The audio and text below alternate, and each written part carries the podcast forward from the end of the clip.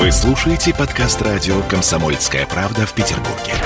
девяносто два и ноль эф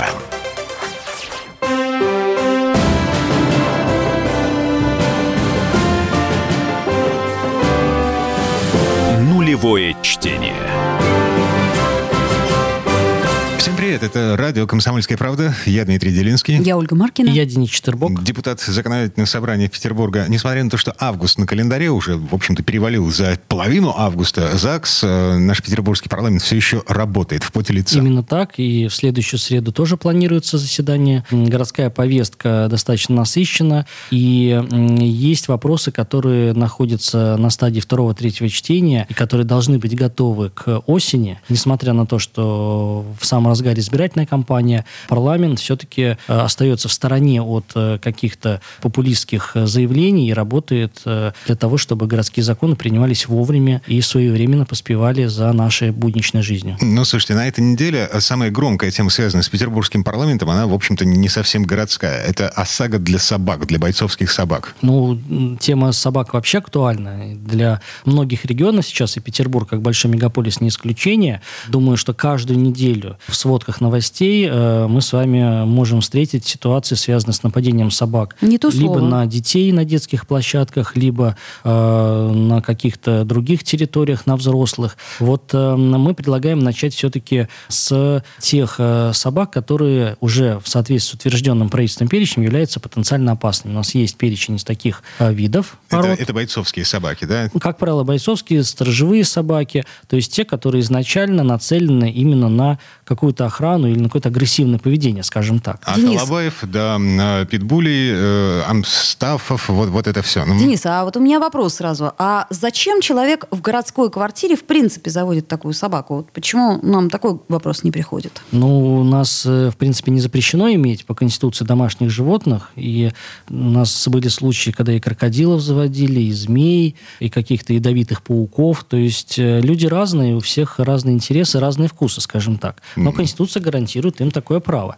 Поэтому так. Наша задача, как законодателя, сделать так, чтобы реализация этого права никоим образом не навредила э, другим гражданам э, или жителям нашего города. Но по, по большому счету получается, что ЗАГС собирается обложить неким налогом владельцев э, бойцовских собак. Ну, можно сказать, э, что это не столько налог, сколько это э, своего рода такая э, специальная страховка. Во-первых, которая будет побуждать владельцев таких особо опасных пород быть бдительнее и внимательнее, потому что мы часто видим картину, когда идем по улице, что хозяева с большими питомцами идут не на поводке. Точно без намордников. Точно без намордников. Сплошь а, и рядом. А на наши, на, на наши справедливые замечания, да, все-таки как-то усмирить своего питомца. Они говорят, да, это он добрый. Он там, добрый, он, он не он, тронет. Он, лишь, он, лишь, он не будет кусаться, он лишь только там полижет. А что-то. Разве не обязаны хозяева таких собак водить их гулять только в наморднике? У нас нет свыше, такого свыше сорок сантиметров холки по нашему городскому закону обязаны, так, и... но не всегда это соблюдается на практике. Некому следить, так скажем. И в чем этим. Здесь самый, самый большой нюанс, почему мы выступаем за вот такую, такие нововведения, такие поправки? С тем, чтобы эта страховка, которую будет оформлять владелец, была гарантией для потенциального потерпевшего на возмещение затрат, связанных с лечением или компенсацией морального и материального ущерба. То есть mm. они все равно нести ответственность ни за что не будут, а будет нести страховая компания? Это будет гарантия. Ответственность надо еще доказать. Вот до тех пор, пока не, мы не введем обязательную регистрацию, для, хотя бы для собак. Хотя... То есть получается, что у нас не все собаки чипированы, и, не... и такой обязанности нет. И трудно доказуемо, хотя что собака твоя. Хотя в две тысячи семнадцатом году мы выступали с этой инициативой, да, и сложность на практике, как вы правильно отметили, заключается в доказывании факта принадлежности собаки конкретной к конкретному человеку. И, к сожалению, вот эти лазейки, пустоты в законодательстве, они ну, поощряют такую безответственность. А mm-hmm. если бы человек знал, что он будет отвечать за своего питомца в любом случае, то, безусловно, и намордник бы появился, и поводок был бы, и все были бы довольны и счастливы. Ой, слушайте, в Израиле собираются вводить э, регистрацию не только чипированием, но еще и по геному, геномную регистрацию всех собак. Знаете, зачем? Зачем? Для того, чтобы каждая какашка была под присмотром, чтобы, извините, если собака где-то нагадила и хозяин не убрал, ее потом отправляют на нам исследование. Нам до этого очень далеко. О, боюсь, что и да. И потом выкатывают штраф владельцу собаки. Это правильно. Совершенно. Какой вот у израильтян, кучу. Понимаете, времени много и денег. Шучу. И на самом деле неплохо. Вот эта регистрация позволит наконец-таки ответить на вопрос, сколько в нашем городе тех же самых собак. То есть получается, что если ты покупаешь собаку в клубе, то ты обязан будешь оформить эту страховку. А о какой сумме идет речь? Пока механизма нет, поскольку такой страховки в принципе не существует.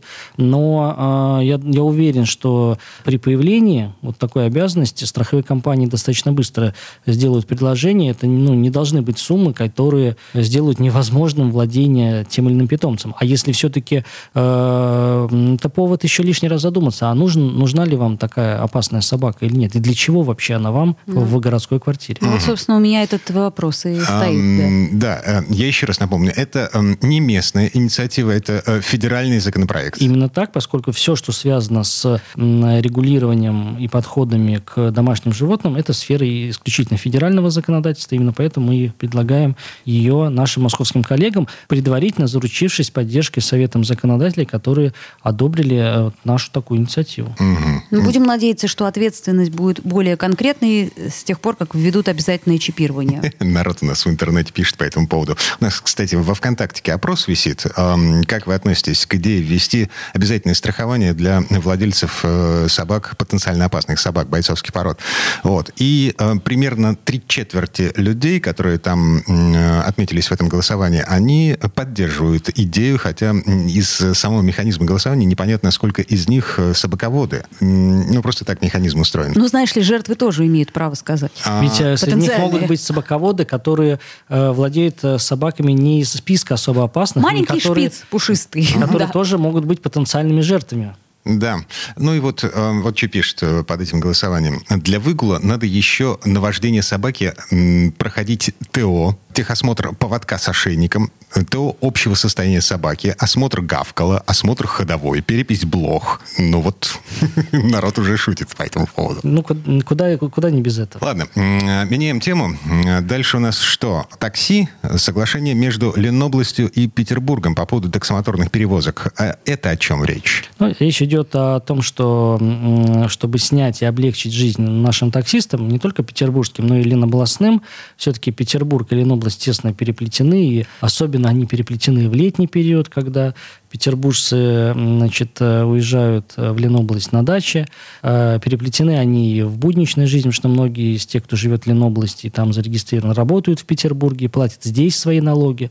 Вот. Это соглашение позволит работать на территории Санкт-Петербурга, условно говоря, таксистам, ленобластникам, а нашим петербургским в Ленобласти без каких-либо препятствий. Потому что без этого соглашения невозможно таксисту из Петербурга взять заказ в Ленобласти.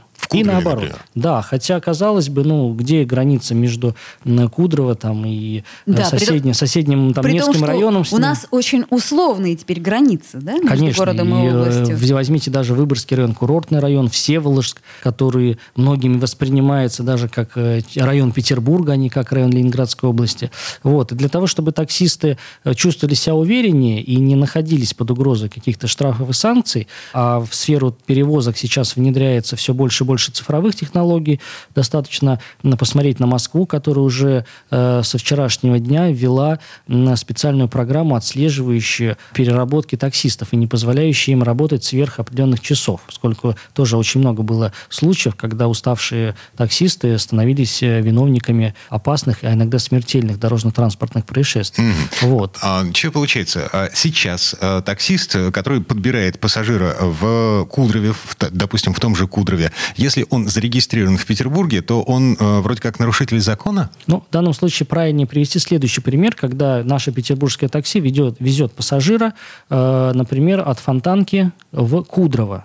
И приезжая в Кудрово, конечно, таксист, чтобы отбить свои затраты, для него выгодно взять заказ в том же самом Кудрово, чтобы вернуться не пустым в город, да, а с каким-то из пассажиров. Вот без этого соглашения взять такого попутчика нашему петербургскому таксисту в Кудрово нельзя. Mm-hmm. Чудесно, да, устроено чудесно. И получается, что он, э, желая все-таки не пустым проехать, нарушает законодатель, но ну, рискует, как рискует поплатиться еще большей суммой, нежели ему да, предоставит тот же самый клиент.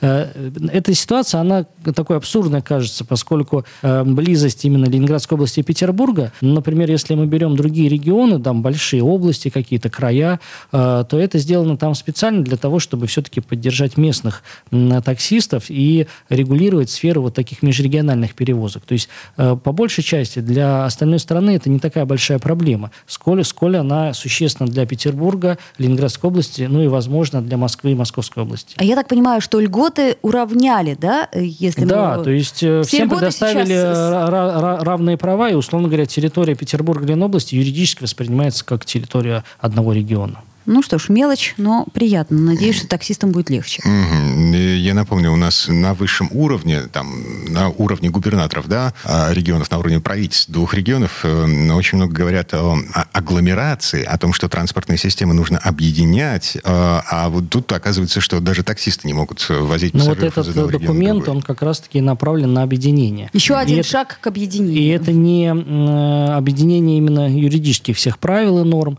и это именно... ну, проблемы для вот наших двух регионов ввиду вот такой специфики. Угу. Так, ладно, на паузу поставим разговор, вернемся в эту студию буквально через пару минут. Нулевое чтение. Мы тут парт-ячейку организовали, «Бычью России» называется. Я секретарь, это мой актив. А вы кто такие? Он пришел на радио «Комсомольская правда». Каждый понедельник в шесть часов вечера Дмитрий Гоблин-Пучков с толком, расстановкой и старым добрым сарказмом обрисовывает слушателям обстановку в стране и мире. Руководитель этого шапито, массовик-затейник Зеленский, он никто. Это даже не петрушка, насаженный на руку. Гражданин Байден, который публично называет президента Российской Федерации убийцей, тоже как-то, на мой взгляд, немножко не в себе. Вызывают изумление коммунисты, которые стоят с монархистами, нацистами, гомосексуалистами. Вас-то что туда принесло? Я могу понять, чего хотел Владимир Ильич Ленин. Полного изменения общественного строя. Вот это вот действительно серьезная задача. Каждый понедельник в восемнадцать ноль ноль по московскому времени. Подключайтесь. Гоблин плохого не посоветует.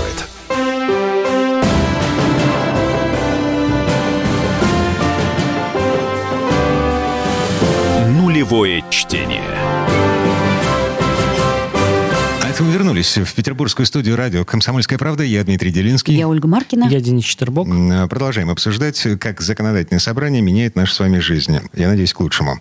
Смотрите, на этой неделе появились новости о том, что проект поправок в генеральный план Петербурга, он как бы вот-вот уже, уже согласован на федеральном уровне. И э, в ближайшее время мы сможем увидеть, что же они там наворотили, что они собираются изменить в генеральном плане Петербурга на будущий год. Единственное, что вы знаете по поводу Но того, мы, как это будет? Во-первых, все, что касается генерального плана, достаточно тщательно отслеживаем и следим. У нас есть наши представители-депутаты в составе специальной межведомственной комиссии по подготовке генерального плана. И, конечно, вопрос с подготовкой нового такого документа градостроительного, он, так скажем, существенно отстал от тех э, графиков, которые изначально э, были утверждены. И это, конечно, большой минус. В этом году, в марте, по-моему, истек срок действия старого генплана, да? И новый еще не утвержден. Есть некая юридическая коллизия, в которой мы находимся, вот, э, которую пока еще никто не решил. Вот. Но э, мы неминуемо должны принять новый генеральный план. Э, сегодня действительно появились сообщения о том, что комиссия межведомственная закончила свою работу. Сейчас, э, что называется, проект генплана уже распечатывается на чистовую, и он должен в обязательном порядке предварительно быть обсужден на той же самой комиссии. После этого э, должен быть утвержден график э, публичных слушаний по э, данному тексту. Это обязательная процедура, в которой может принять участие абсолютно любой житель города, ознакомившись там, либо со всем генеральным планом, либо с той частью, которая его волнует, потому что он где-то живет или работает, или просто у него есть там любимый сквер, который он бы не хотел, чтобы э, был застроен или уничтожен. Публичные слушания в условиях пандемии коронавируса – это как? это как? Это так. Это соблюдение так, как, масочного так, как, режима? Так, как э, мы приняли закон еще в первую волну, который позволяет до конца текущего года проводить э, такие публичные обсуждения в электронном формате.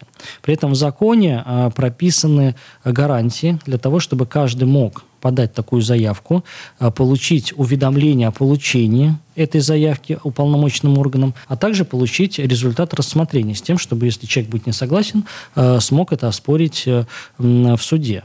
Скорее всего, если темпы подготовки генерального плана не будут снижены, то по осени мы, наверное, будем находиться как раз-таки в процедуре публичных слушаний, и за этим надо очень внимательно следить. Если у кого-то нет технической возможности подать свои предложения, то всегда можно обратиться к своему депутату, поскольку права депутатов по нашему закону также расширены, и депутат может подавать свои предложения не только в отношении той территории, которую он представляет в парламенте, но и в целом в отношении всего состава генерального плана. Понятно. Mm. То есть это не конкретно по району, а вообще во вообще всем городе. В целом, да. Вот нравится мне депутат, один из тех, кто да. станет депутатом нового созыва законодательного собрания.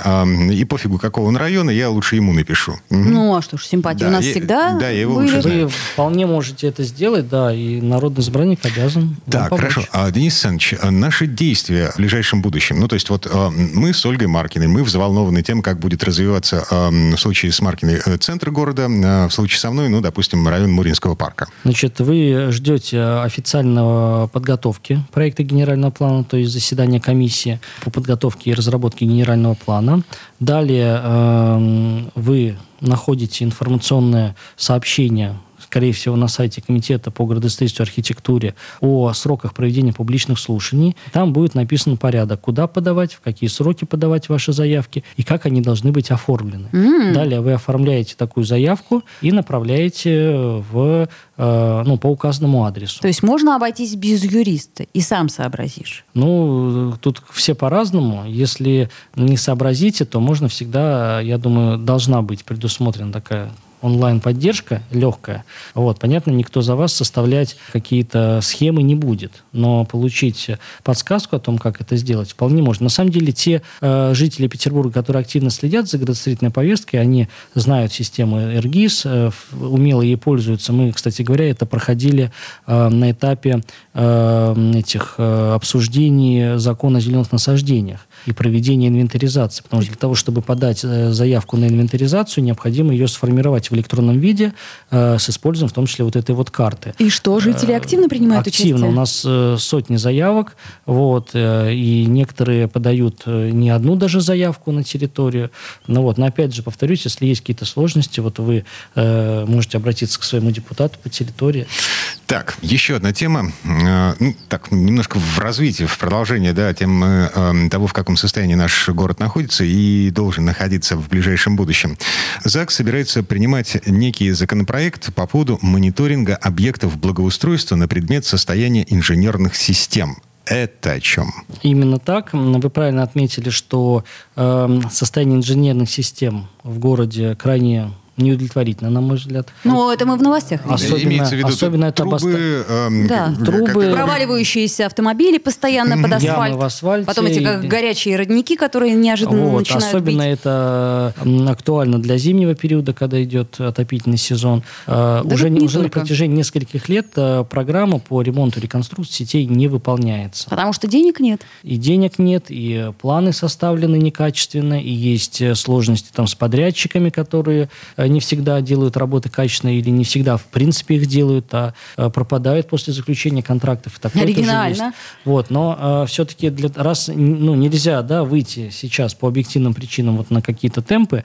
адекватные по ремонту, необходимо проводить э, профилактику. Я это а называю. Кто, кстати, до этого занимался мониторингом этих систем? Понимаете, в принципе, это обязанность тех, кто э, обслуживает эти системы. Ну, представьте, да, там, условно говоря, ГУПТЭК или Теплосеть Санкт-Петербурга. У них э, сотни километров операторов теплосетей разбросано по всему городу. Ну, следить за всем этим в каждодневном режиме, на мой взгляд, просто физически невозможно. То есть получается, что вы хотите переложить ответственность Хотим на... Хотим дать в подспорье тем э, структурам, которые э, и так в каждодневном режиме э, там, не знаю, убирают парк или сад какой-то, сквер, как объект ну, благоустройства. А подождите, а насколько они являются специалистами, например? То есть а, вот, тут... а вот мне что-то кажется, что труба а здесь... у нас как-то вот Нет, плоховато здесь речь, выглядит. Здесь речь идет что? о том, что если, например, грунт начинает проваливаться, проседать, а те э, товарищи, кто обслуживает в ежедневном режиме территорию, знают, где какие коммуникации проходят, да, то есть знают, что там у них газовая труба или там э, труба высокого давления там, теплосети, поскольку э, это все э, учитывается, там, например, при прокладке дорожек, при э, установке каких-то парковочных мест и так далее. То есть видно, что начинает просаживаться грунт в месте прохода э, не знаю, теплотрассы или же, например, там э, постоянно вода стоит. И, значит, что-то не то. Значит, надо об этом сообщить в соответствующую организацию, которая оперативно... А соответствующая организация, это опять-таки ГУПТЭК? ГУПТЭК, Водоканал, Водоканал и прочее. Петербурггаз, то есть все в зависимости то есть, от того, что, чья сеть. Что это просто чуть э, вы, э, так сказать, ответственность больше на локальные такие вот это, органы. Речь не в ответственности, а речь в том, чтобы э, дать дополнительные глаза, если хотите. Да? Дополнительные и, глаза. И, и дополнительные, вот пока Понятно. это в законе не прописано, да, это, что называется, остается на, э, на совесть там, каждого конкретного сотрудника. Ну, он посчитает нужным сообщить, не посчитает нужным, пройдет мимо, скажет, а это меня не касается. Так а все. сейчас они ответственны будут э, А сейчас сообщать? у них появится обязанность сообщать. Обязаны и более сообщать. того, необходимо будет еще и э, огородить вот это потенциально опасное место и инф- информационно сообщить э, гражданам и жителям города о том, что там ну, есть потенциальная опасность до устранения и выявления причин. Mm. Mm. Так. Будем надеяться, что они обрадуются um, новой инициативе. Будем следить за тем, как это будет работать на практике, потому что пока это затем мы, немножко сомнительно. Мы точно будем брать большой срок на подачу поправок с тем, чтобы вот все эти механизмы э, прописать и убрать опасения о том, что ну, закон не будет работать. Угу. Две минуты до конца этой четверти часа. Еще один маленький вопрос из повестки завтрашнего заседания ЗАГСа. Расширяется перечень тех, кому положено специальное питание за счет городского бюджета. У нас есть уже глава в социальном кодексе, которая посвящена э, вот эти, этой мере поддержки. Э, мы предлагаем расширить, то есть включить туда дополнительные э, заболевания, при которых за счет городского бюджета люди будут получать вот это специализированное питание. Оно очень специализированное, и э, его ну, невозможно купить в магазине продуктовом обычном. Э, и иногда введение этого питания осуществляется через специальные медицинские инструменты. Там, и оно, и собственно, э, единственное сохраняет жизнь да. этим людям. Да, это мы говорим о муковисцидозе, да, СМА вот так, и ря- ряде таких заболеваний. Которые... заболеваний. Значит, у нас получается, что детям оно положено, а потом человеку исполняется восемнадцать лет, и все, выкручивайся как можешь сам. Вот в данном случае э, тот перечень, который предлагается дополнить, будет распространяться на взрослых, то есть тех, кому больше восемнадцати лет. То есть люди из этой категории возрастной получат дополнительную поддержку от города. Mm-hmm. Ладно, вернемся. У нас есть еще один большой важный вопрос. В следующей четверти часа поговорим про экскурсии по крышам, про их легализацию и про ну, вакханалию, которая нынешним летом творится на крышах Петербурга. Нулевое чтение. В Ленинграде открыт рок-клуб. Рок-н-ролл жив. Пошли на работу к Борису Борисовичу Гребенщикову. И Борис Борисович сторожил эту баню первые рок-группы. Я говорю, а дай мне кассетку послушать. А я тебе, говорит, сейчас спою. И а. вот, видите, Цой, мне одному, он мне поет все. Восьмиклассницу, гуляю. И меня уже так вставило. Первые фестивали. И там, и там был сидячий зал. И там, и там было жюри. Более того, жюри выдавало всякие грамоты и дипломы, которые впоследствии по жизни могли очень даже пригодиться. И настоящий драйв восьмидесятых. Часто это заканчивалось все визитом в милицию. Легенды и мифы Ленинградского рок-клуба. Каждую субботу в двадцать один ноль ноль на радио «Комсомольская правда» в Петербурге.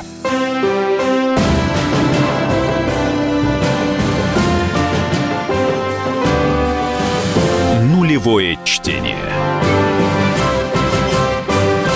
А это мы вернулись в студию радио «Комсомольская правда». Я Дмитрий Делинский. Я Ольга Маркина. Я Денис Четырбок. Мы все еще говорим о том, как законодательное собрание Петербурга меняет нашу с вами жизнь. Давайте в этой четверти часа о наболевшем. Народ в центре города ополчился на экскурсии по крышам в группе «Пять углов» во ВКонтакте. Нет, даже не во ВКонтакте. В Фейсбуке, в да. В Фейсбуке, да. Совершенно верно. Паблик. В общем, они там пишут, что вот этот бизнес обнаглел максимально. Если раньше экскурсии по крышам тихонечко ходили и смотрели, то сейчас там устраивают праздники, мастер-классы, девичники. Ну, во-первых, это не было так массово. Во-вторых, это было, э, так сказать, очень романтично и могло считаться какой-то фишкой Петербурга. А сейчас, мне кажется, это на каждой крыше. И я так понимаю, что как только э, экскурсоводы э, поняли механизм получения ключей, механизм получения, так сказать, доступа к подъезду, к крыше и прочее, то это стало не то что повсеместно, а корпоративчик на крыше, да нефиг делать. А люди палатки даже ставят на крыше для того, чтобы там ночевать. Вот представь себе, просыпаешься с видом на Исаакиевский. Да целые Раз концерты свет. уже проходят на крышах. Ну, целые концерты. Ну, концерты еще есть легализованные все-таки крыши. Я сама видела недавно, как э, двое детей с сопровождением, конечно, взрослых, но детям до десяти лет. Я посмотрела и подумала, интересно, а чем думают эти родители, которые вот покупают такие нелегальные экскурсии по крышам? Если честно, даже мне уже надоело. Денис Александрович, мы уже не первый десяток лет э, обсуждаем с вами в том числе проблему мы легализации. Мы с вами так дол- давно не знакомы, Дмитрий. К сожалению. Но, но, тем не менее, эта проблема существует. Два года как в законодательном собрании э, уже на стадии первого чтения даже принятый находится законопроект э, о предоставлении комитету по туризму, прежде всего, полномочия по разработке вот такого адресного перечня, где бы бизнес мог бы вложиться и легализовать, что называется, крыша. Так, передан. Есть, есть, у нас, есть у нас... Этот закон пока еще не принят, потому что э, всячески сопротивляются комитеты. Сопротивляется комитет по градостроению? Или что? Нет, конкретно вот... По туризму? И по туризму в том числе. А почему? Потому что что? Мы не можем понять, потому что были Просто не, это, неоднократные... Как мы два года об этом... Больше. Какие два года? Мы больше об этом говорим. Город а... теряет миллионы рублей на этом. А во-первых, бюджет там. теряет. Да. Во-вторых, э, у нас было четкое предложение. Э, если так сложно да, там, со- составить этот адресный перечень, давайте начнем немножко с другого конца. У нас в городе очень много зданий, которые находятся в ведении городских властей. Комитеты разные находятся, в том числе и в центре города ну. размещены. И можно было бы, да, это в собственности города. Не надо спрашивать согласия жильцов. Это не жилые дома. Да, они никому не доставят какого-то дискомфорта. Можно было бы организовать несколько таких площадок смотровых, городских, именно на крыше вот этих вот ведомств. Слушайте, Денис Александрович, о чем мы говорим? Если э, смотровую площадку на Невской ратуше, которую изначально строили как смотровую площадку, ее закрыли. Вот к вопросу о том, о, о той непоследовательности, которая, к сожалению, мешает нам легализовать очень хорошее дело. Скорее этом, уже граффити на появятся на в этом, городе. Граффити скорее появится, потому что мы ждем открытия двух Темные, площадок, да. но это немного другая тема. Вот, вообще, если говорить о, об этой проблематике, она, конечно, прежде всего беспокоит тех жителей города, которые живут в центре. У нас масса обращений с Миллионной улицы, у нас масса обращений с набережной Кутузова, у нас масса обращений с Петроградской стороны. Это каждый раз алые паруса, День Победы и все, и так за далее. За деньги, и так далее, и так за далее. Большие деньги продают. Да. Вообще находиться на крыше запрещено действующими правилами и порядком. Ну так а почему же тогда не ловят и не штрафуют? А Опять другой, вопрос. Друг, другой вопрос в том, кто будет бегать на эти крыши. Это раз. А во-вторых, вопрос к управляющим компаниям. Потому что доступ к вот этим чердакам, как правило, появляется у руферов или тех, кто организует вот эти высотные экскурсии или уже корпоративы. Они, что говорить, они вступают в сговор с управляющими компаниями, которые и выдают им дубликаты ключей. Ну, проблема-то понятна. Дело ты что? У каждого чердака не поставишь, соответственно, сотрудника правоохранителя. И далеко не каждый сотрудник угонится за профессиональным руфером по крыше. Это просто опасно. Поэтому здесь тех, кого ловят, их привлекают к ответственности за, как правило, мелкое хулиганство, если есть какие-то для этого основания. Вот. Здесь выход, на самом деле, есть и простой, и посложнее. Первый самый – это необходимо провести работу с управляющими компаниями и строго настрого под угрозой там, лишения их лицензий а, за, за, запретить им выдавать э, такие ключи. Если там будут повешены серьезные замки, никто туда не проникнет. Это раз. Во-вторых, конечно, необходима корректировка законодательства, то, о чем говорим мы. Это создание легальных крыш. То есть, если безобразие нельзя предотвратить, его надо возглавить. Мы да? об этом говорили именно теми же словами года два именно назад так, точно. Да. Вот, к сожалению, пока не будет готовности э, правительства в лице конкретных комитетов, э, у нас сдвига здесь не произойдет. Необходимо, во-первых, помочь бизнесу создать условия для того, чтобы они вкладывались в легализацию этих площадок, а это надо помочь юридическое сопровождение, надо помочь ну, провести собрание с жильцами, да, потому что далеко не каждый предприниматель способен на это, а сотрудники жилищного комитета вполне себе, или жилищной инспекции на это способны. Вот. И второе, конечно, надо в том числе и развивать систему государственных э, открытых пространств на э, тех зданиях, которые и так находятся в ведении э, городских властей. Угу. Я Создать напом... руферную полицию в данном случае не выход. Да уж точно. Кстати, а как, как дела с уличными музыкантами обстоят? То есть у нас сейчас вообще что происходит? А то я просто гуляю по центру города и задаюсь ну, да, этим вопросом. Да, но в данном, в данном вопросе точка тоже не поставлена. Здесь уже внесен в совместный план законопроектной работы, будет подписан новый документ о порядке согласования выступлений на улицах, да, и мероприятий уличных. То есть в данном случае для этой категории, как уличные музыканты, необходимо будет выделить и будет разработан отдельный порядок, упрощенный согласование, потому что сейчас э, концерт, там, я не знаю, Мадонны на Дворцовой площади и выступление уличного музыканта, я не знаю, там, дяди, дяди Вани какого-нибудь, да, он идентичен. Он одинаков. Ну, что вы имеете в виду? А, с... Я имею в виду, что... Охрана, скорая помощь. Безопасность, вот антитеррористические какие-то вещи. Это все, все одно. И это надо разделить. И второй момент. Мы все-таки отказались от ограничительного подхода. И будем все-таки устанавливать именно те места, рядом с которыми нельзя выступать. И здесь, прежде всего, пример с театром Акимова на... на углу Невского и Малой Садовой. Где, естественно, каждый день необходимо установить определенную mm-hmm. зону, да, барьер, потому что ну, невозможно ни репетировать, ни спектакли смотреть. Ну, э, если сравнить две опасности, уличные музыканты и прогулки по крышам, то... Конечно, прогулки по крышам больше вред. Я бы сказала, что прогулки по крышам... Хотя это как посмотреть, если вы житель квартиры второго этажа, под которой каждый день выступают уличные музыканты с силовой установкой, то психологическое давление здесь может быть и, и больше, более разрушающий наносит вред на здоровье. Да, но если вы житель двора, в который неожиданно сваливается руфер, дворник тоже будет недоволен.